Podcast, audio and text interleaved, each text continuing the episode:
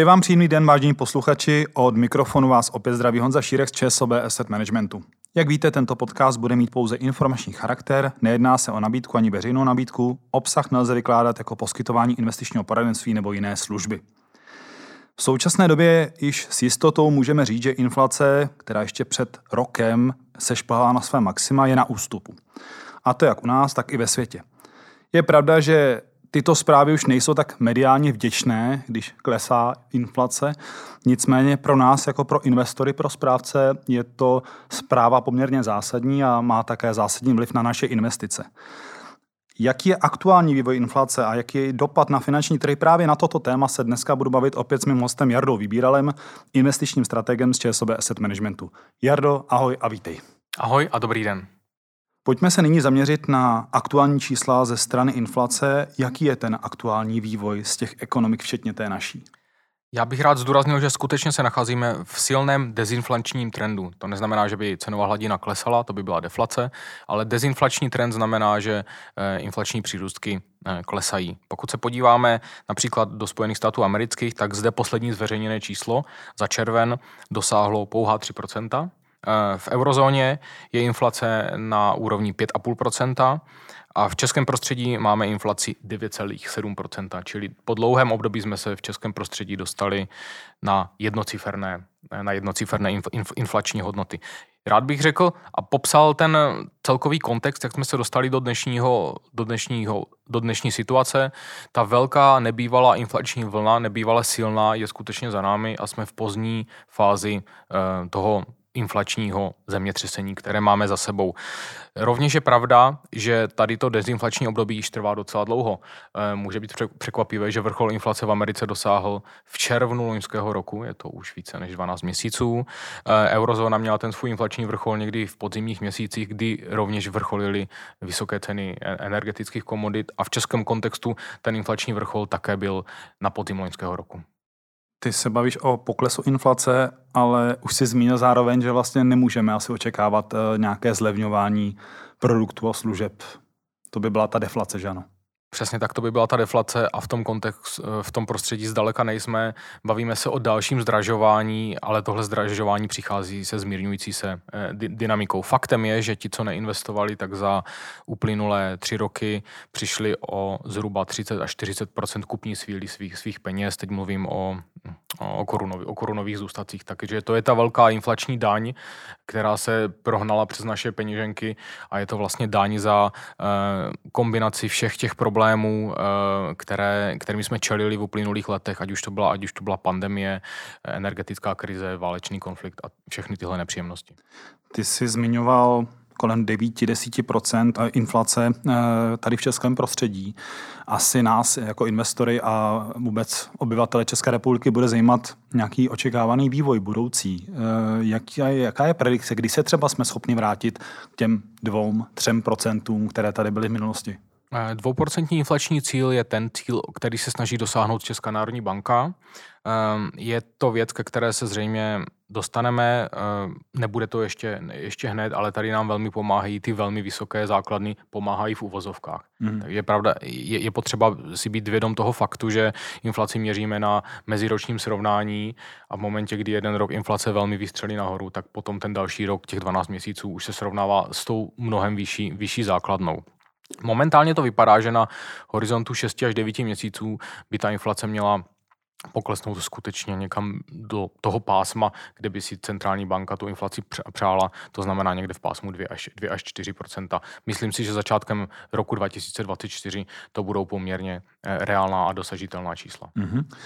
Uh, pojďme se bavit o úrokových sazbách, protože těmi se snaží centrální banky značně stlumit uh, tu inflaci. Zatímco v České republice již dlouho máme 7%, eh, v Americe ještě sazby stále eh, rostou, v Evropě také. Jaký je postoj vlastně centrálních bank směrem k té současné inflaci a eh, kdy se můžeme dočkat třeba v českém prostředí ten pokles úrokových sazeb? Tak je pravda, že Česká národní banka tu svou sazbu zaparkovala už před rokem na, na, na, na, na 7%. Eh, ty centrální banky v zahraničí postupují eh, jiným, jiným tempem a jinou dynamikou. Na svém posledním zasedání Fed zvedl svoji sazbu na 5,5%, to je ta horní hranice pásma Fedu, což je nesmírně vysoká, nesmírně vysoká úroveň. Takhle naposledy byly vysoké sazby Fedu v roce 2001, jak, vyp, jak vypadal svět v té, v té době. Že jo? To, si, to si mnozí z nás už ani, ne, už ani vlastně nepamatují. Eh, takže Fed stále pokračuje v té své zvyšovací trajektorii. Eh, další zasedání eh, Fedu bude, bude v září a Fed si ponechává otevřená vrátka pro obě možnosti, tím myslím další navýšení anebo, anebo stabilitu sazeb. Evropská centrální banka, která byla dlouho taková zdrženlivá, v reakci na zvyšující se inflaci. Mně teď připadne nejvíce tvrdohlava a ta také zvyšuje sazby, eh, ta vyhlašuje tři sazby a ta její depozitní sazba po posledním zvýšení stojí na hranici 3,75%. Tak, eh, takže teďka vidíme, že ty velké centrální banky FED a ECB ještě dále zvyšují sazby, zatímco ČNB stojí na 7%. No a pokud se třeba podíváme na rétoriku představitelů České národní banky, tak tady vidíme, že v té bankovní radě eh, je více proudů, více, více, více názorových proudů a eh, bankéři centrální si vyměňují eh, vzkazy přes média, nepovažuji to za úplně vhodné. Myslím si, že centrální bankéř by měl poznat, kdy je vhodné mluvit a kdy je vhodné mlčet a rozhodně nějaké konfliktní názory bych doporučoval Eh, si vyměňovat za zavřenými dveřmi a ne takto externě přes média. Momentálně ta debata je o tom, kdy se začne uvažovat nad možným snižováním sazeb eh, v, české, v českém kontextu. Eh, my to vidíme tak, že na konci letošního roku, možná z kraje příštího roku by mohl přijít prostor pro, pro to možné snižování z té 7% hranice. Velmi blízko k úrokovým sazbám mají dluhopisy, lépe řečeno peněžní trh nebo depozita, depozitní produkty. A v souvislosti s tím poklesem, který se očekává, to bude mít dopad právě i na tyto produkty. A myslím si, že portfolio jako správci fondu na tuto situaci musí také reagovat v rámci změny investiční strategie. Je možné to popsat třeba, jaké příležitosti aktuálně vidíme v té zprávě aktiv? Česká národní banka svojí klíčovou sazbou ovlivňuje e, cenu peněz, respektive možné výnosy pro nás, pro investory na tom nejkratším konci e, výnosové křivky na, na fondu peněžního trhu, kde ty výnosy jsou stále, e, stále vysoké a ovlivněné tou repo sazbou na 7% e, úrovni. Pokud my investujeme peníze, ať už v segmentech peněžního trhu nebo v dluhopisovém segmentu, tak se zaměřujeme na splatnosti nejen jednoleté, ale i dvouleté, tříleté, čtyřleté, pětileté a, a další. A tady vidíme, že ta výnosová křivka je takzvaně inter, invertovaná. E, to znamená, že na tom krátkém konci ty výnosy se nabízejí mnohem, mnohem vyšší než na tom středním a, a delším konci. Pokud se podíváme na, na tu oblast pěti až deseti let, tak tam ty výnosy na roční bázi se blíží už někam pouze 4%.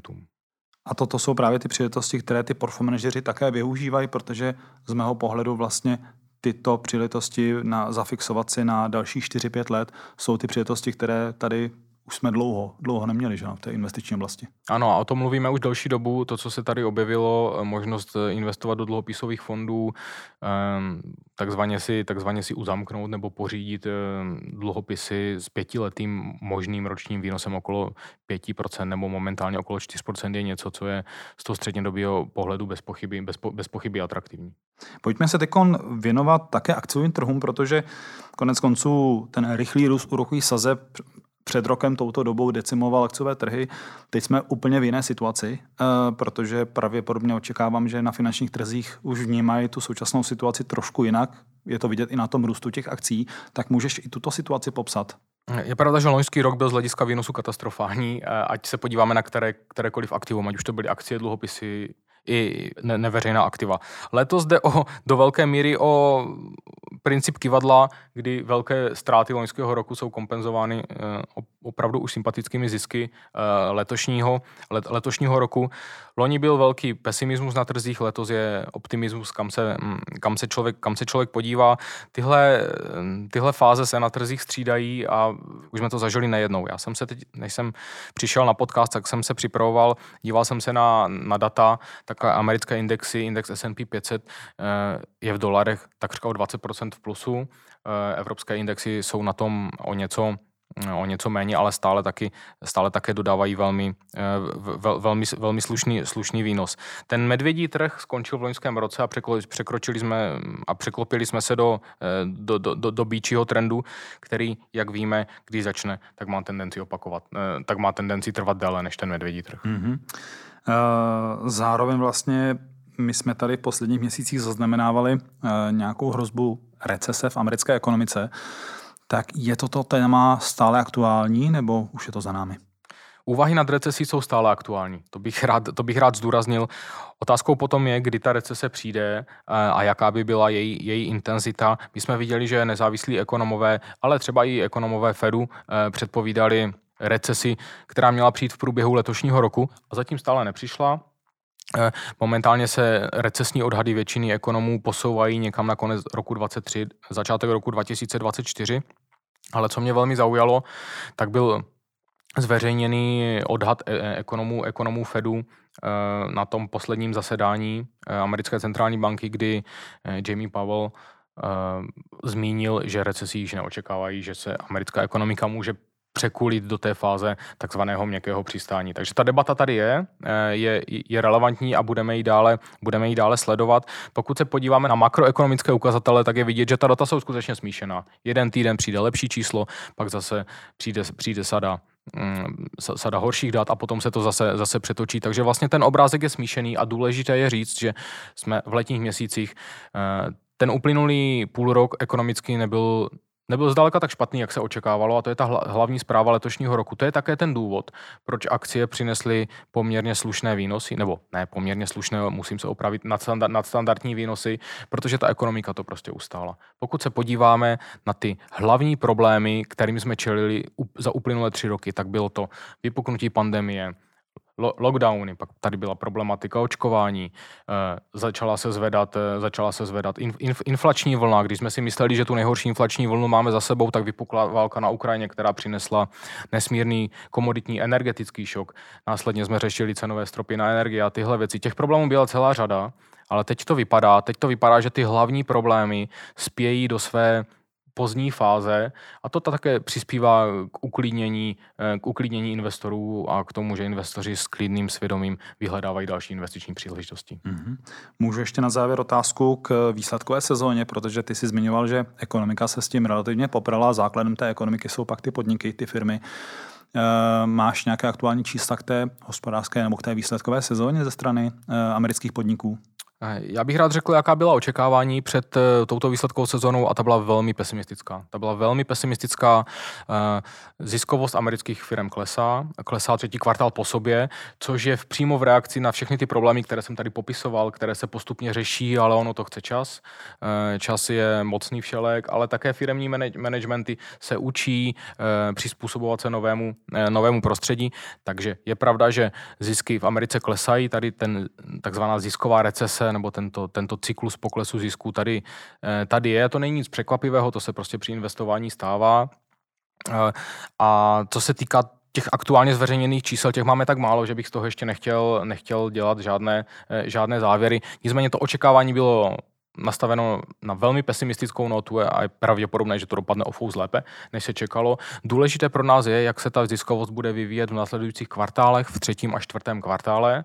A tady to vypadá, že by se ta ziskovost měla zastabilizovat a možná drobně růst ke konci, ke konci roku. Takže celkově jako daň za všechny ty problémy, které jsem tady vymenoval, bude znamenat to, že, že, že se firmám uh, přestalo dařit eh, na poli zvyšování ziskovosti. Je tady nějaký pokles zisků, který zase v určitý moment skončí eh, a budeme, a budeme, a budeme pokračovat dál. Konec konců to už jsou možná ty zprávy, na které s určitým předstihem reagují ty akciové trhy již nyní. Je to přesně tak. My jsme již mnohokrát říkali, že akciové trhy se dívají na mm, období z předstihu 6, 9 až 12 měsíců a teď jsme v prostředí, kdy třeba spotřebitelské ceny klesají, ale ty výrobní ceny eh, klesají, klesají ještě více. Eh, to znamená, tady se objeví prostor pro, pro, pro, pro, pro navýšování marží a to je možná i jeden z těch faktorů, na které, eh, na které se finanční trhy dívají. Jardo, já ti děkuju. To je z mé strany vše, co se týče otázek k inflaci nebo k dezinflaci, ať to nazveme jakkoliv. Já ti přeju, ať se ti daří, příjemné léto, to pak přeju našim posluchačům a budu se opět brzy těšit naslyšenou. Děkuji za pozvání a za otázky. Naschledanou. thank you